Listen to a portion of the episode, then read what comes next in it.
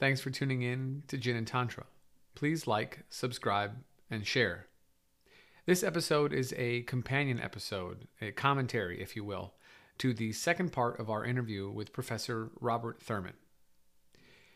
He dives deep into the tantric view on enlightenment and the multifaceted aspects of human potential. We break that down into bite-sized pieces so that it makes sense for our everyday lives, and we talk about how we can work towards achieving some of these states that these philosophies say are humanly possible. We also discuss the relation between epiphanies and memory and the analogy of being omnivorous to being omniscient. For further reading from Professor Thurman, check out The Jewel Tree of Tibet, Liberation Upon Hearing in the Between, and The Infinite Life.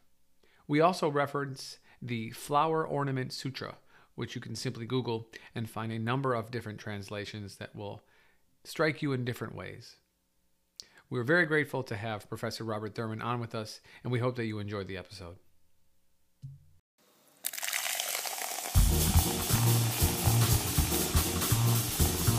Welcome to Jin and Tantra, spirituality with a twist. The podcast that takes Tantrism, Buddhism, Taoism, Sufism, Kabbalism, shamanism, Chinese medicinism, and all of the other isms we've been influenced by, and blends them into a tall, crisp, cool cocktail your spirit has been longing for. I want you to get together. Now, isn't that refreshing? I want you to get together.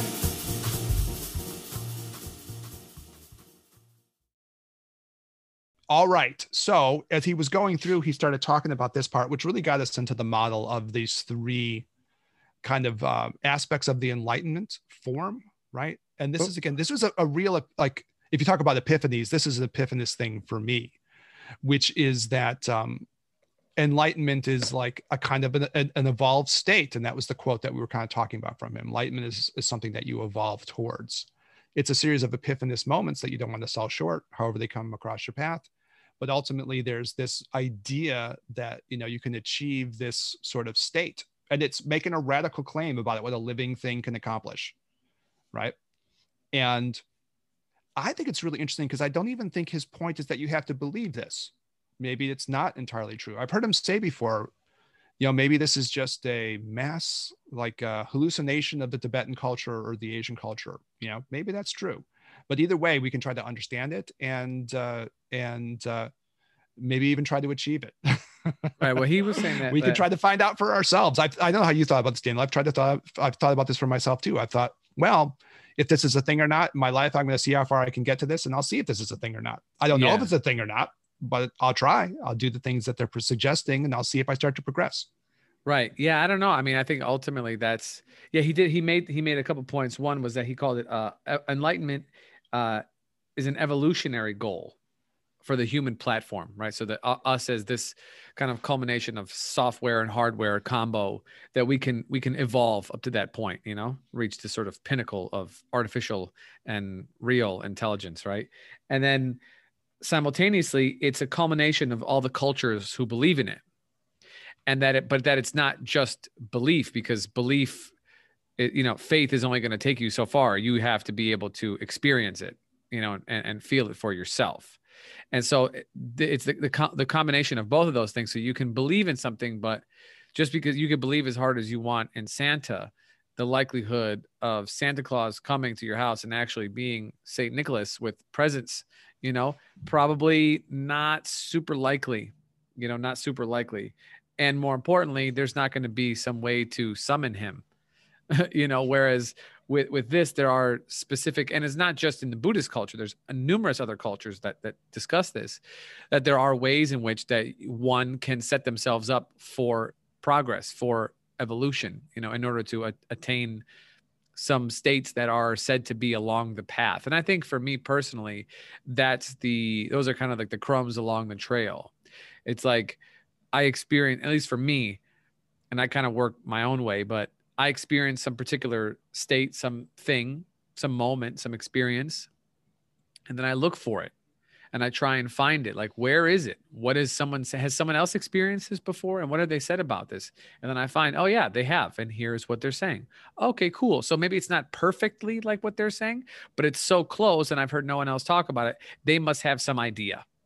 And they do say that's how you build up confidence in things. People present things and you work along with it and you start to go, oh, wait a minute, what they're saying, actually, I'm getting something close to that. I can see what they're talking about. Mm-hmm.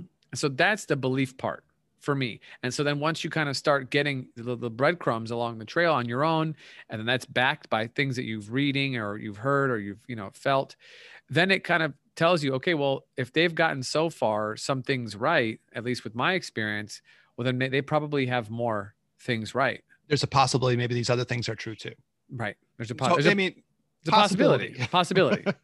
Right. Maybe it's not true, but you know, maybe it's also a nice way to spend your life trying to work for something great. Why not? Why not? Yeah. And he's actually said, Dr. Thurman has said that before. You got something else going on so great. Why not try this one? You know, maybe it's better than this other stuff, you know? And to be honest, I think if it wasn't that you got better along the way, you get discouraged.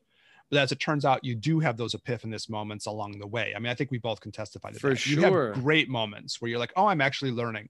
So even in terms of my development as a person, even if I can never reach this high state, or maybe if this high state isn't even true, I'm still getting better all along the way. My life is getting better. My personality is getting better. My relationships are getting better. Everything is getting better for me as I go through this. Right. You know, just as a you know, again, the personal side of this, when I was in my 20s and I first started studying Zen, if you talk about stories of people, the founder of Chozen-ji, the Zen temple that I started working through, Tonoi Rotaishi, he was like a high school music teacher. And he was a passionate martial artist and he got all these black belts and these multiple martial arts. And at a certain point, he was like, okay, I'm going to see whether or not what these Zen people are saying is true. He didn't say, I'm going to see it, I believe it all up front. He didn't say that. He said, you know, I'm going to go through, I'm going to see the experiences they're talking about. I'm going to try to like make some progress myself. And I'll you might say theory test this. I'll go through and I'll see if I make progress. And as he made progress, he was like, okay, I'm making progress. Exactly what we're talking about. Mm-hmm. But it wasn't like he said, he's going to believe everything up front. Yeah. Right. But it got to the point really of like, what are the possibilities of this? And this is where you really get to the part of Buddhism that is radical in my mind. Because it's making a radical statement about what a living thing is. It's really saying that you have these multiple dimensions to who you are, right? This is this three-body model of a person that eventually can become an enlightened person. And one part of you really is infinite, right? Transcendent of even your locality in this space and time. You have an infinite aspect to who you are. And that's a radical statement, right? But you know, that's kind of the deeper part of what Buddhism is saying, that you have this part of you and you can start to tap into that part of you via meditation and via your experiences. You can come to know that that is a part of who you are. So that's the radical claim, right? I think that's probably the most radical claim of Buddhism and a lot of these spiritual traditions. What do you think of that, Daniel? I mean, this is something that I've heard, you know, Professor Thurman talk about, I've heard other people talk about, you and I have talked about it. I think a lot of traditions talk about this, you know, maybe not in such a specific way, or at least I haven't been exposed to it in such a specific way. But I will say personally, like I've been experiencing that since I was a child. And my guess is that many, many children also do. And it's that it's this experience, at least in my interpretation, for me personally, you could certainly say how it is for you, but for me, it's this experience of like feeling so large that I can't be bound within a singular body, right? That I have sort of become more than just the culmination of my own individual organs and cells and bones and skin, but that I'm more... I've merged with the field of infinite space. Like to say that I have a defined boundary is not accurate anymore. And then I'm just some like in the, like if it's as if you were to not just look at the river anymore, but feel like you are both ends of it at the same time while you were connected to both bodies of water that it was running from or to, and the rain that it was coming down from it and the steam that was coming off of it all at the same time. You would feel like you were all of those things. So there's like a kind of like in the Buddhist thing, there's an interesting tantric Buddhist part of it. There's an interesting thing that happens where partly it's experience, same with Zen and any of these things. You meditate and you start to feel, yeah, there probably is more to me than what I'm thinking of, right? And you start to have that experience, like kind of what you're talking about, Daniel. And I think a lot of meditative people have this experience. Yeah. There's a part of me that's like not confined just into this physical shell, right?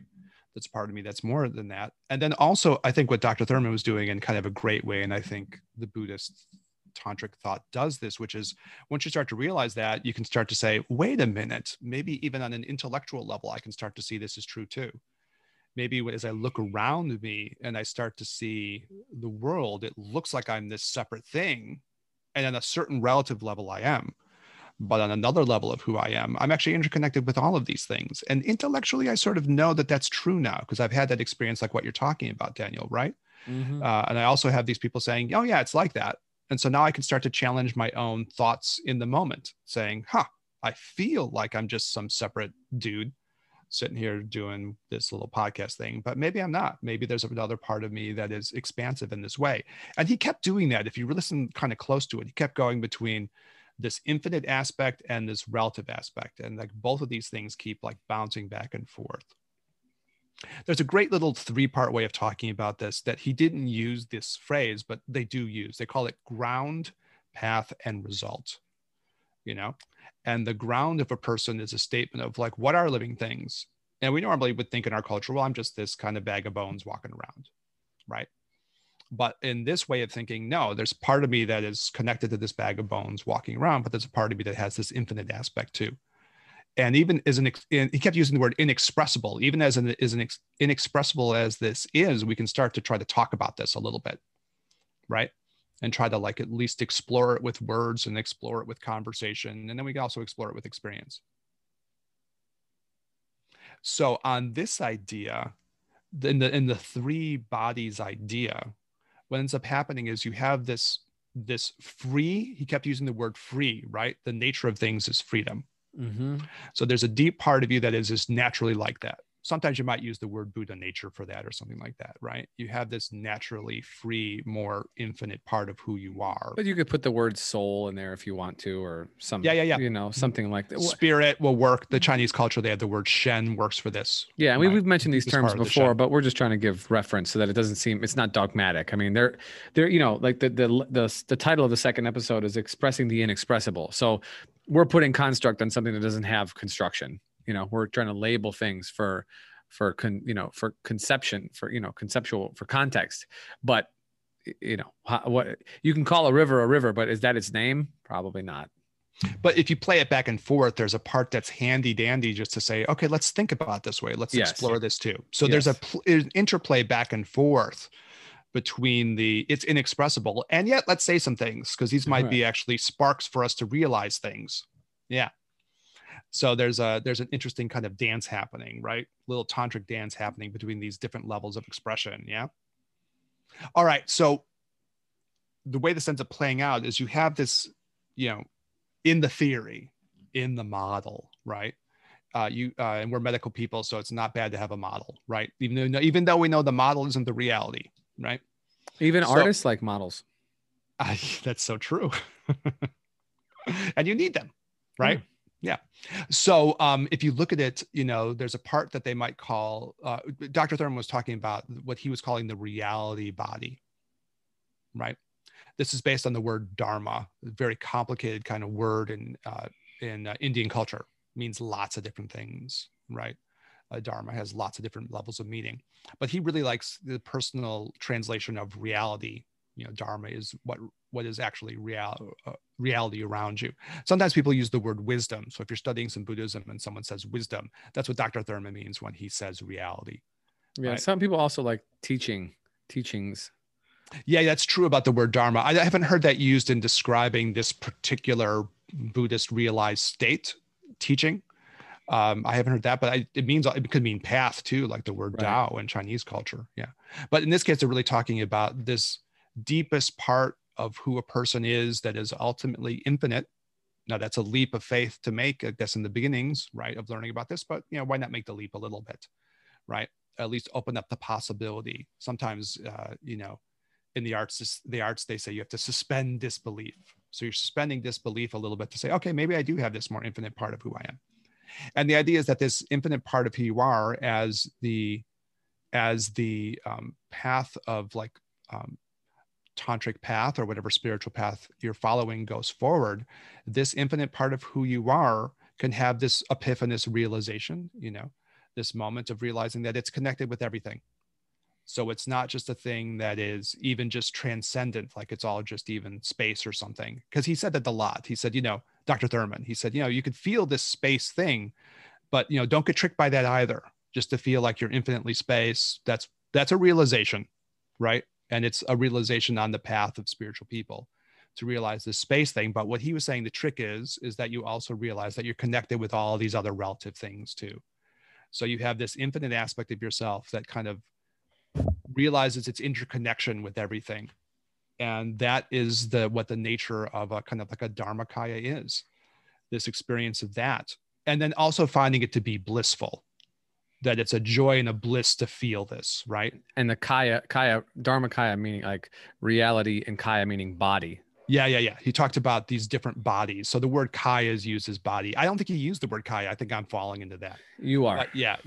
But kaya is, but see, I think it's not bad to know these technical terms because eventually someone's going to use them and you might as well know who they are. But that can be a debate that Daniel and I have. But so that's the idea. So when he was talking about bodies, he was talking about this kaya term. So dharma meaning reality and kaya meaning a body. And it's a radical claim. It's a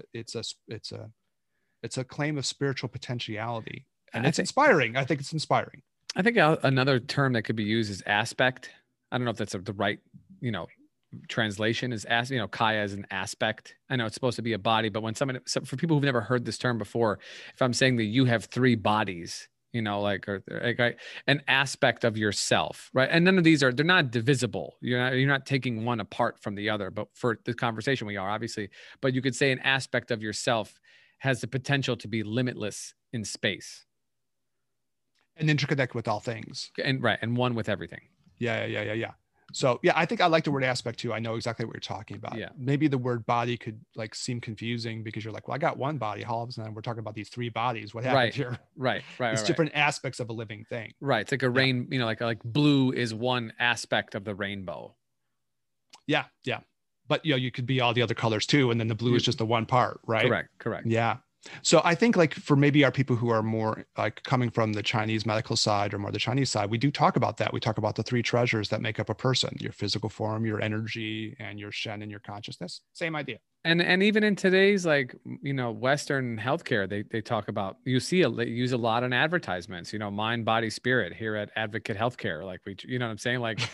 Whether they even Advocate Healthcare, which is one of the most corporate things in the world, is probably doing it. Right. Yeah. I mean, they're giving rise to that terminology, and not just the terminology, but the understanding of its presence in the lexicon of today's understanding. Yeah. It's so true. Right. So that's really what they're talking about. And they're really saying that that's the ground of who you are, but there's this potential within that. If you go on a little spiritual journey of a path to reach this, ground path result, right? To reach this end. And this is kind of like one of the deeper claims of, tantric Buddhist thought, that this is possible for people, right? I like it. Like he talks about it somewhere else, Dr. Thurman does, where he says it's almost like an orgasmic experience too, to realize that you're connected with other people. Maybe it's like one of the best orgasmic experiences you're going to have. Because normally I think he said that, we're in situations where we feel anxiety and fear. And if someone were to tell you, you're going to be connected with everything, you'd probably recoil. It's like, no, I don't want to be connected with everything. But to get to this deeper experience of feeling this interconnection in this way, when your own, he says it very powerfully, it's a tantric metaphor, when your own individual aspect of yourself, your own individual spirit realizes its connection with everything, it's like the two partners coming together in this blissful experience, you as one partner and everything else as the other partner. And that unites together, and it's blissful, and that's the experience of this Dharmakaya idea, right? That you have that as a possibility. And that, again, I think it's a radical claim in Buddhism, but it's an awesome claim, right? Yeah, that's a superhero. Yeah, that's even better than Superman from Krypton or whatever. Right. Right. Yeah. So, so that's the idea, right? So when you're listening to it, maybe if that helps to put it into context, that's kind of what's being said there, right? This is this deeper aspect, as Daniel's using the term for kaya, or they usually will use body, but those, like, you know, any of those phrases will capture it, whatever works for you. That's the idea, right? To kind of get to that place. Mm-hmm. So that's part of this kind of enlightened state thing, yeah, that Dr. Thurman is explaining. And then he kind of says that you can divide that like up into multiple aspects or bodies or kayas. You know, you can think of that as a two-part thing where part of it is this kind of infinite thing. And then you can also think that there's the capacity then to reappear in more relative forms, right, to other living things around you to sort of help them out. So this is the sort of compassion part. So sometimes it's said that, you know, this reality body is the part that like liberates the person. They discover their own freedom, but then driven by compassion and love and caring for other living things that you now feel you're connected with, you know, do you have this ability to go through and then like reappear in different ways to them, which is also kind of a radical claim, right? But that is part of the claim of Buddhism too, that there's this, once you reach this kind of more connected to everything, well, maybe you can reappear to everything in ways that all of a sudden are useful. And so Dr. Thurman will say that maybe you can appear as like a chair or a table or as a person or as a book or as a can of motor oil or as a donut or whatever people need. Right. As a washer. You know? Yeah. Yeah. Washer when you can't get the nut to hold onto the bolt or something. Right. Like or for your clothes. You know? Also for your clothes, when you have like a stain down the front of your shirt, like I had yesterday because I spilled my coffee. Yeah, you know, yeah. So it's this kind of idea. Now, again, that's radical. You know, I don't think you can say it's not, but you know, that's what they're kind of telling you to like maybe think about, you know, or maybe try to like over the course of your life, maybe at least try to understand how that would be possible and explore. You know, because then the Buddhist path becomes how do you transform these potentials in yourself maybe to these realities. And I think he's honest too. And I think all of us can be honest. Is this going to happen? Is this a real thing? I don't know, but it's a pretty cool idea, right? It's kind of a nice way to spend your life, you know? So it opens up this real possibility. Okay. So that's the idea that he talks about these two parts. Then when people say that, they usually talk about kind of a reality body using his translation and a form body, the form body appearing for others. So when you hear him talking about reality body and form body, that's kind of the basic idea of that, right? That in this enlightened state, this extraordinary thing happens, right? And you have both these parts of you, one part driven by love and compassion, the other part kind of your own experience of your own deeper freedom. That's the reality body and form body. But then they split it again, right? Sometimes this form body is split up into two parts. And he really didn't talk as much about this, but nice just to kind of say it. So, and he talks about it in other places. So if you get inspired to listen to more Dr. Thurman, you might go out and hear him talk about these things in other places.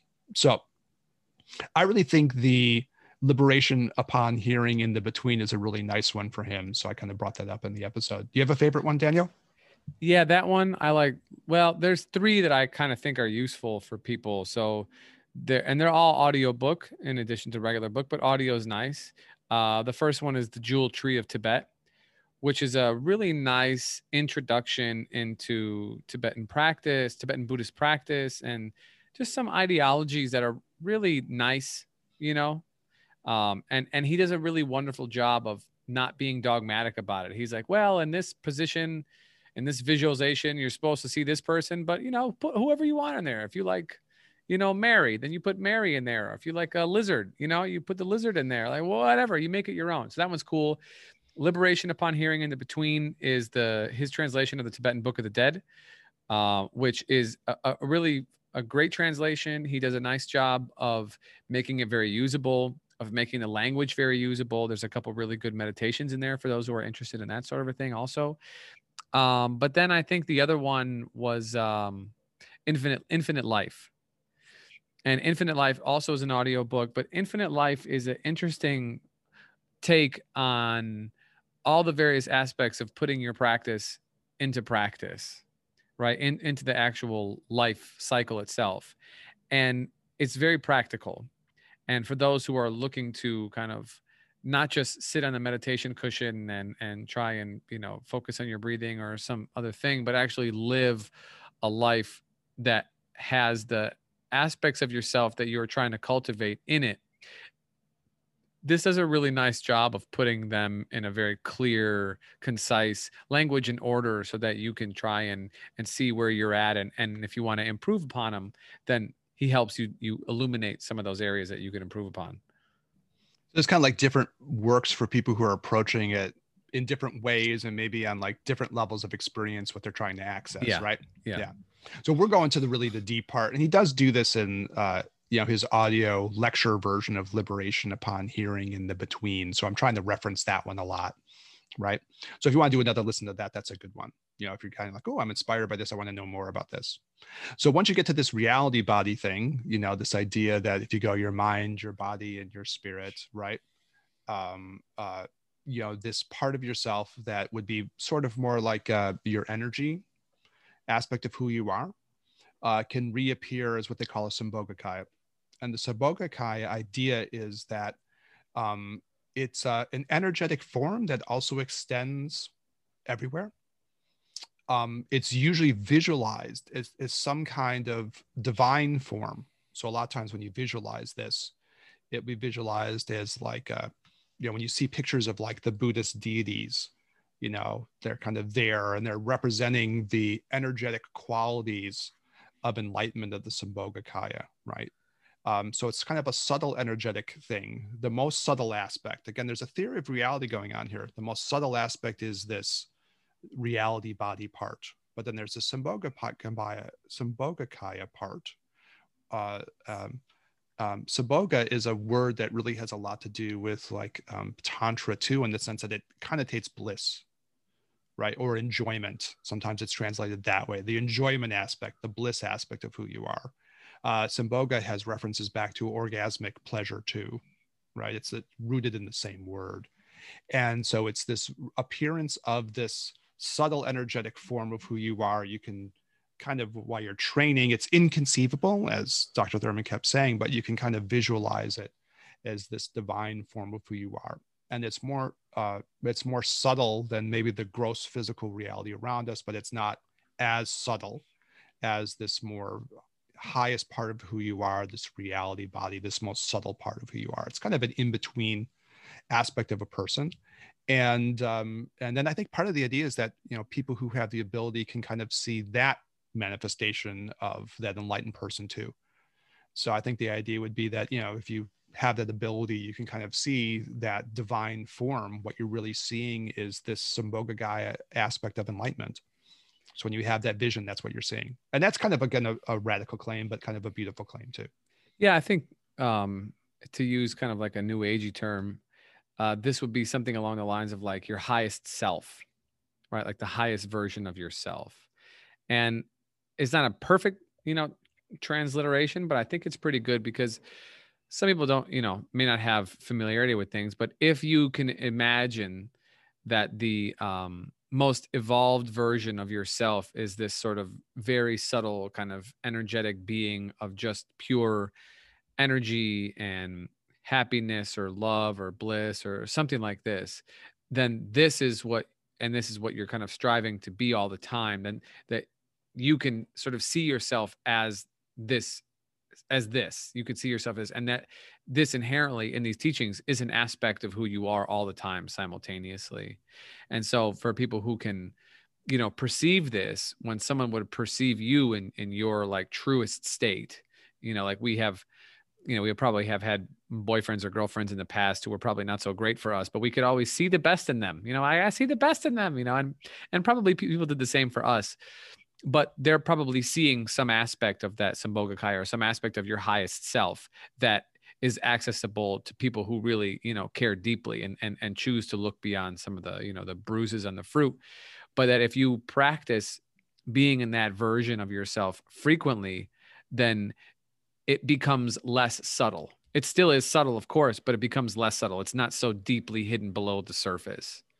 Well, it's kind of like an interesting thing. There's like multiple parts going on with that, right? On the one hand, you could say the most deep part of the thing, this reality body, is kind of formless. It doesn't really have a shape or a form. right? It's a formless thing, you know. But then when you get to the Sambhogakaya, it does have a sort of an energetic form to it, right? You've used the visualization of the divine kind of imagery to kind of capture the feeling. It's inexpressible and it's energetic, but that's a way of trying to capture it to our minds. And it's true that it's probably is like what you might say is like a higher aspect of the self or something like that, right? That's kind of there in potentiality.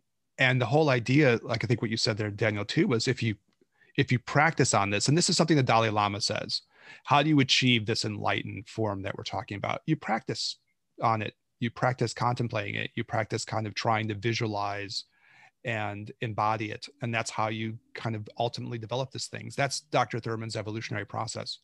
You know, part of your spirituality is you go and you say, okay, I'm going to imagine the part of myself. I'm going to visualize the part of myself that's formless and fills all space and connects with all beings in love and bliss. That'll be my meditation. And the next part of my meditation is I'll imagine myself that like is whatever cool image of enlightenment I like, mm-hmm. right? You know, maybe I like Tara because I like this feminine imagery of Tara. So you can do a search later on for Tara if you don't know Tara. Beautiful female figure, you know, regal, you know, and beautiful. Maybe that's what you like to see, right? Or maybe you like to see, you know, some people like to see things where there's lots of power involved. You like to see a powerful image, right? So you meditate on that. Or maybe you like wisdom and you like to see Manjushri. Daniel has a kind of a love affair with Manjushri, right? Manjushri is the emanation of kind of wisdom. He carries the sword that like is the mind that's able to see through all dualities. And he carries a book, which is the communication of knowledge, you know. Daniel and I love Manjushri. I got a Manjushri sitting on my altar at home for sure. Mm-hmm. Mm-hmm. So, you know, you can kind of see yourself that way. What are you doing when you're doing that? Like, what's the purpose of that? Well, you're trying to tap into that part of yourself that has that potentiality. And that's the Sambhogakaya idea. You know, you're visualizing something that has a form now, but that form now has these wonderful qualities that are there latently within you anyways, that you're trying to tap into through that visualization. So that's kind of like step two, right? Yeah, and this whole thing, you can see the formless part. You can also see the more form part, but this is the subtle form part. We've done these things on the Tibetan Book of the Dead too. We've done our commentaries on it. And, you know, this is the part that is what they sometimes call the bardo body. The seed of this part of who you are is the part that travels through the bardo. So if you want to go back and listen to those lectures, or if you hear somebody talking about the bardo, this subtle energetic aspect of a person, after the passing away of the person, they go back and they kind of first go back to this infinite part of who they are, but then they come back out again as this subtle energetic form before they reconnect into a new body. So this subtle energetic aspect of who you are, that's kind of the seed of this Sambhogakaya. That's the view of reality we're talking about, right? You have these multiple parts, multiple aspects, as Daniel so well said, of who we are. And then one aspect is this subtle energetic aspect that we all have. You know, and this part becomes the seed of this Sambhogakaya once it kind of appears now in this beautiful form. It's sometimes compared to a dream too. When you're in a dream, you have this subtle aspect of who you are that appears. They talk about that in Tibetan and Asian culture, right? And that's kind of an analogy too, right? All right, good. I think a good, we're so lucky because we have technology, you know, for many reasons, but if you think of yourself as a piece of, you know, the body is kind of like a piece of hardware, you know, and then the inside is the software.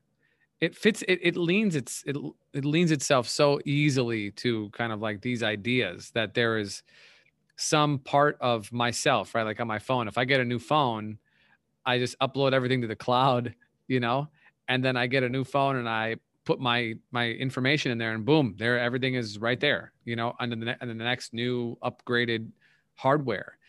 And so I think that word, let me cut your flub. I think that word information is great because the Sambhogakaya is kind of like information, isn't it? Mm-hmm. So if you can start to like, if you vibe with the word information, that's perfect. Yeah. You just different levels of information that are all there, right? Yeah. They're all out there. And so you just you kind of tap into that.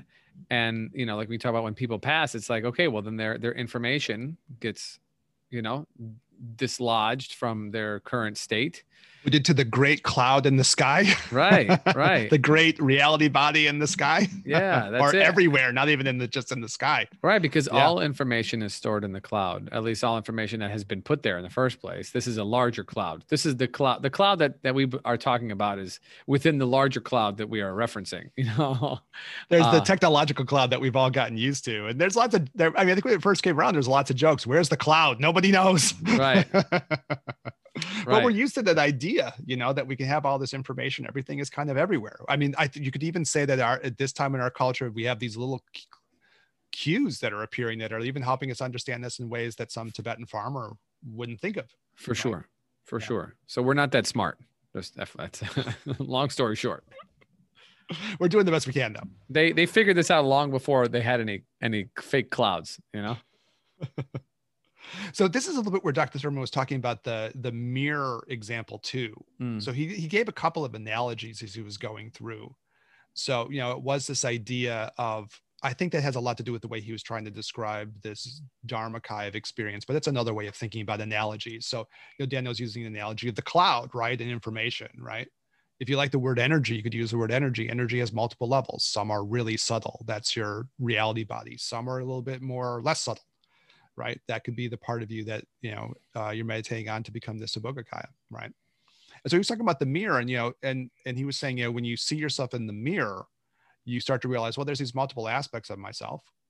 And part of it is like the infinite surface of the mirror and part of it's me there. So I can see the infinite and I can see the relative qualities.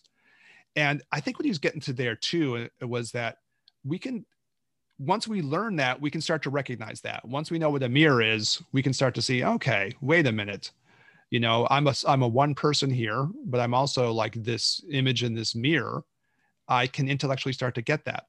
So when I think about it, now I'm not really always getting it totally, but I can sit there in the room and go, hey, I'm Eric sitting in this room. But I also think to myself, there's a part of Eric that's like kind of everywhere. And, you know, and we could start to get that. So he did a lot of stuff where he was using these analogies that were pretty great, you know, kind of dropping them into the conversation to give Dr. Thurman our gratitude and props for coming on and sharing all that stuff with us. Right. Yeah. Okay. So the last part of these three different aspects, these three different kayas or aspects, we have this reality body that's kind of formless and everywhere, interconnected with everything in this blissful way. Its bliss is so intense that even though it sort of knows the sufferings of other living things, it's not disturbed by them, right? It can still kind of hold on to its own bliss while still being able to see that other people are struggling, right, and in turmoil. And Dr. Thurman was talking about that too, and he gave multiple analogies for that. One was kind of the doctor analogy. You know, if you were a doctor who was partly infinite, you would understand everything in that person's body, right? And you'd also have bliss. So when you had to do a treatment, you wouldn't flinch. You'd be still in the state of bliss when you're working with that person. And wouldn't that be the best kind of healer to be, right? So he gave these multiple analogies of this, which I thought was very cool. I think we've all had that experience too. I mean, as acupuncturists, we all have these moments where like, I know what's going on in this person's body, right? You had that experience too. Yeah, Daniel? Oh yeah, everybody has. Yeah. So what they're really saying in the Zen, tantric, and Buddhist stuff is that, yeah, trust that experience. That's a real thing. Right. You know, I can remember my first Zen retreats. You're sitting there and you develop this hyper acuity to what's going on in other people.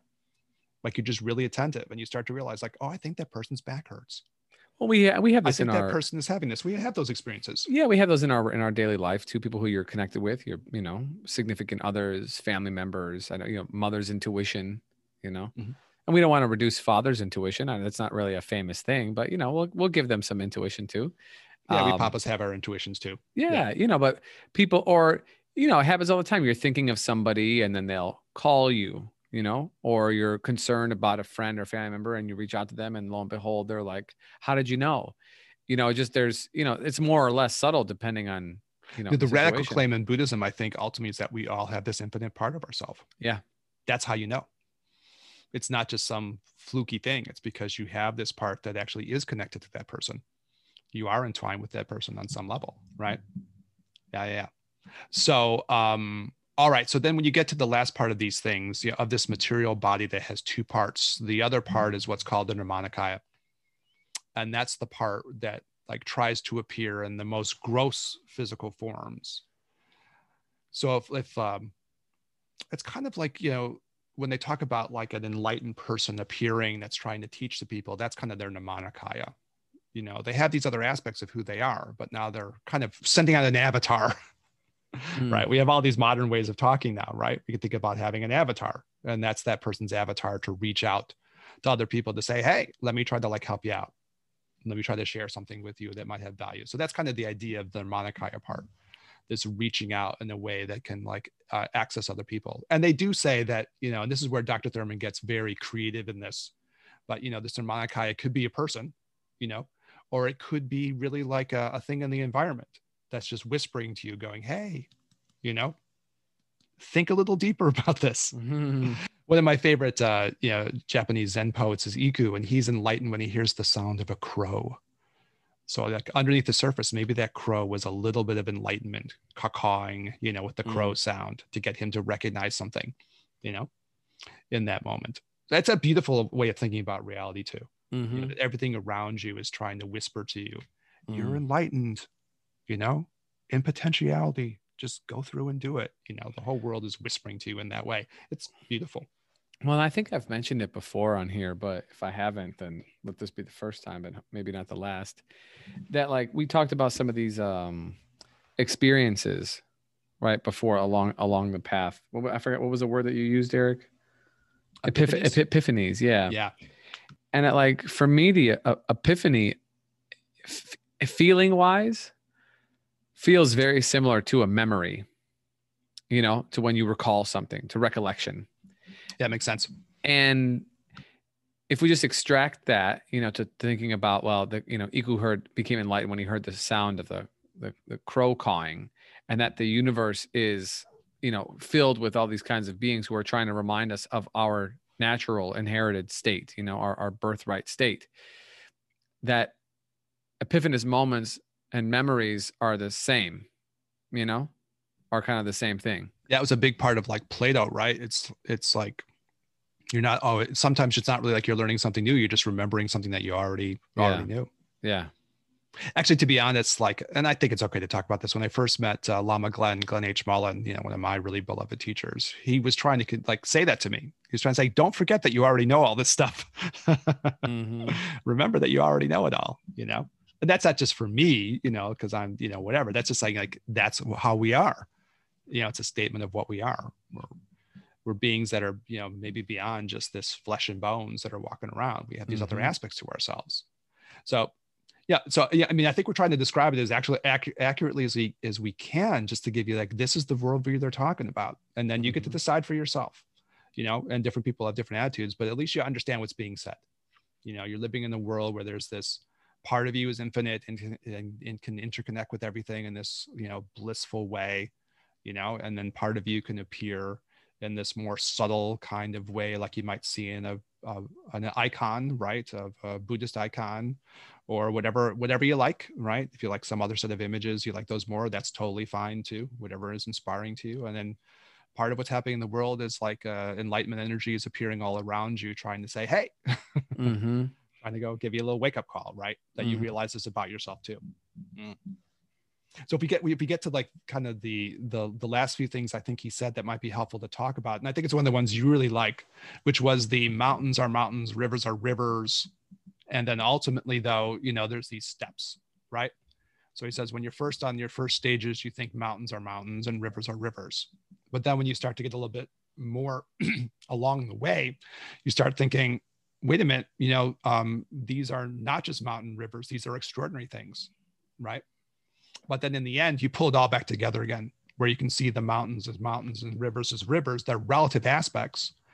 And you can also pull together and see their infinite aspects. Yeah, you know, we had the episode we were talking about with Lama Glenn, and we've used the phrase a couple of times, optical delusions, Einstein's phrase, right? Mm-hmm. We're all victims of optical delusions.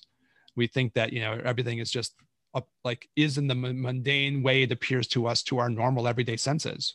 But we sort of know that isn't true. You know, we know some physics and we know some whatever, we know that isn't true. Mm-hmm. Things are much more extraordinary. So then you're at that point, you know, and they have infinite qualities to them. You know, everything has these amazing qualities. We did our episodes on the multiverse. Things are amazing, right? And at the other hand, they can all, you can see both sides. You can see the relative side and then the infinite extraordinary sides. You can unify those two together. I think for Dr. Thurman, it was really important that he point out that I think when people say in the beginning, mountains are mountains and rivers are rivers, and then you kind of realize that they're infinite and extraordinary. And then you go back and mountains are rivers and rivers again at the third stage, it almost seems like you're kind of giving up to the mundane reality. You know, some people would try to pitch it that way, but he was definitely saying, no, that's not true. What's really happened in the last stage when you see mountains and mountains, mountains as mountains and rivers as rivers again, what's really happening is you're unifying this together in yourself and you can see the relative aspects and the infinite aspects, and it's still extraordinary, right? The other cool part that you brought up earlier, Daniel, as we kind of get to the end of it, was the Flower Ornament Sutra and the Hua Yen school that tries to also say this, right, in its own way. So in the beginning, you know, you see the true void, you see the infinite empty qualities of things. But then you also see the non-obstructive, you know, relative aspects of things. And you see those as kind of then ultimately uniting. So there's kind of a similar three-step idea. First, you see the true void, you know, the empty formless quality of things. And then you see the non-obstruction of that empty formless quality with all of these kind of relative things that we see around us, you know, that there's this infinite aspect and this relative aspect. And then ultimately, you even see that all the relative aspects are connected together, you know, so we're all entwined in all these different levels, right, in this kind of miraculous way. It was pretty great the way he did it. So that's the kind of the Flower Ornament Sutra. I think that last part is really interesting, you know, like on the one hand, you can see like the formless, huge aspects, infinite aspects of things. And then you can also see how that infinite aspect is connected with everything, right? And eventually you can see that every little tiny relative aspect is also entwined with one another. We're all entangled on these multiple levels. And that's kind of like the Flower Ornament Sutra way of thinking. I think we have that in Chinese medicine, you know, where you realize that everything is kind of like a hologram. You know, every little part of who you are is like mirrored in every other little part of who you are. Mm-hmm. You know, that's why you can do like auricular acupuncture. You can treat the whole body through the ear or whatever, right? Yeah, I had a friend of mine who's a massage therapist, but studies shiatsu, which is a, you know, Chinese-based massage. Or Japanese-based, I don't know. I guess technically Japanese. But yeah, technically it's Japanese. Yeah. But they study Chinese. They study TCM. Chinese theory, right? Yeah, they study Chinese theory. And what he was saying is that, like, he believes that, and these are his words, not mine, that kind of Chinese medicine is the king of the alternative, or queen, but the head of the alternative medicines, you know, in the world, because it is the, you know, probably most well-studied, but one of the only, if not the only, medical system where everything is agreed upon to be related. It's cool. Yeah. All aspects of the things are work in tandem with each other. Yeah. I guess we want to give a shout out to our previous episode, our Mary Kay Ryan episode. She was saying in shamanic practice, boom, same idea. Same right? Thing. Everything is entwined, right? Yeah. And that's a lot of that's, you know, Chinese, the Chinese modern Chinese medical theory, you know, cut up and bastardized and changed to who knows what at some point and from who knows where, because it just was put together not that long ago, but is based on Taoist traditions, Taoist ideas of these kinds of this exact ideology that we're talking about right now. And, you know, this, you know, kind of like coming from interconnectedness, from, you know, everybody being as sort of a singular entity, not one as in not being anything more than one, but all together. And it's an ideology that puts you closer, I think, to all other beings as opposed to further away from them. And inherently, if you feel closer to people, then you're more likely to live in a way that is more encompassing and loving and compassionate, because you feel you're in connection with things, right? And I think, you know, when Dr. Thurman's saying, he's saying you actually feel like you kind of are that person in a sense. Yeah. You know, there's a way in which that separation between you and them is illusory. Yeah. So as we get to the end of it, I know we're kind of, you know, we've done our commentary, right? As best we can do with this, trying to go through some of the individual things that Dr. Thurman said and just give a little bit more of our own reactions to them, right? And, you know, what always gets me with this, Daniel, is like, it's really saying some pretty radical things. And I will never lie about that. You know, they're saying some pretty trippy shit. They're saying a part of you is infinite, right? and a part of you is infinite in a way that connects with all other relative things, right? So on the one hand, there's an infinite part that almost fills all space, like what you were talking about, Daniel, right? Even having that experience, you sort of have that in your life, right? And there's a part of you that also is then interconnected with all these relative things, all the things around you, you're entwined. And then the last part in the Flower Ornament Sutra is even all those relative things are all entwined with one another, right? Everything is just enmeshed in this great big net. Sometimes I describe it as like Indra's net, right? A great vast net where every bead in the net reflects every other bead. They try to give these images, right? Which is what Dr. Thurman was doing. You know, he's giving his images to see if they can kind of like trick our minds into thinking something. I know when he did his, like, that's it. Sometimes someone will just say something to you and it clicks, right? So they give you a million images just to try to get it to click, but that's the idea. And then he kind of closed with the idea, like, you know, also these are just tools to help you understand something. So none of them are meant to be dogmatic. You're not supposed to run around and, you know, chase people saying you have to think about it this way or that way. You know, and you've been really strong in pointing that out, Daniel, right? You know, and then, and that, what I found good in the end is he was really wrapping it up is he was saying, like, well, then don't get discouraged. You know, there's a miraculous aspect of things. So even though there might be these problems that seem daunting, you know, he was saying, you know, there's more to reality than what it looks like. There are extraordinary aspects of reality, and, you know, don't give up, right? Keep trying, right? When I had these Zen retreats, and it would be really painful. I can remember the one mentor of mine there, he was like a high school, like swim coach, high school, like gym coach. And so he had this quality, you want to give up, and, you know, it's uncomfortable. You're sitting in the Zen retreat. You're like, this sucks. I want to quit. And he would sense that. And he would just shout out, like, don't give up, don't give up. And you'd feel that little burst of inspiration, right? From this other person, just, you know, recognizing. Agreed. Yeah. So I guess we did, it was a great episode with Dr. Thurman. I was really glad we got to have this follow-up discussion. A joy talking with all that,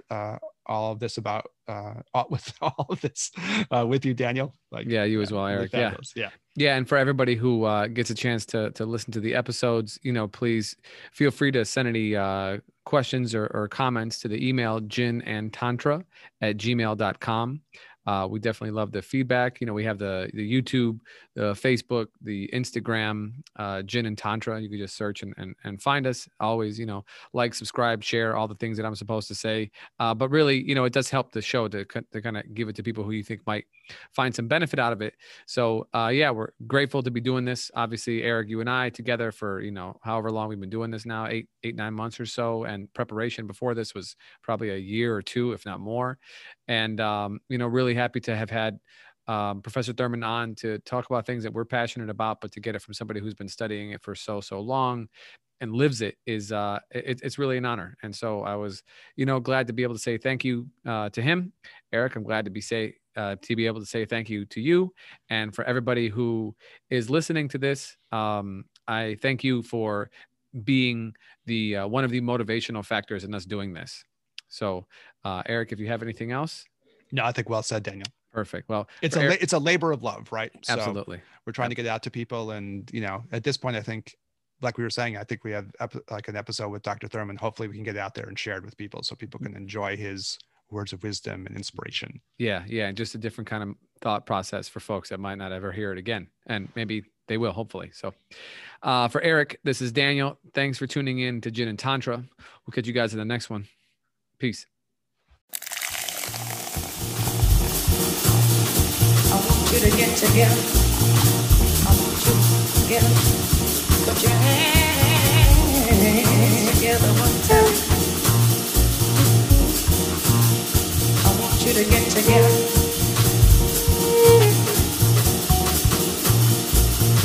I want you to get together.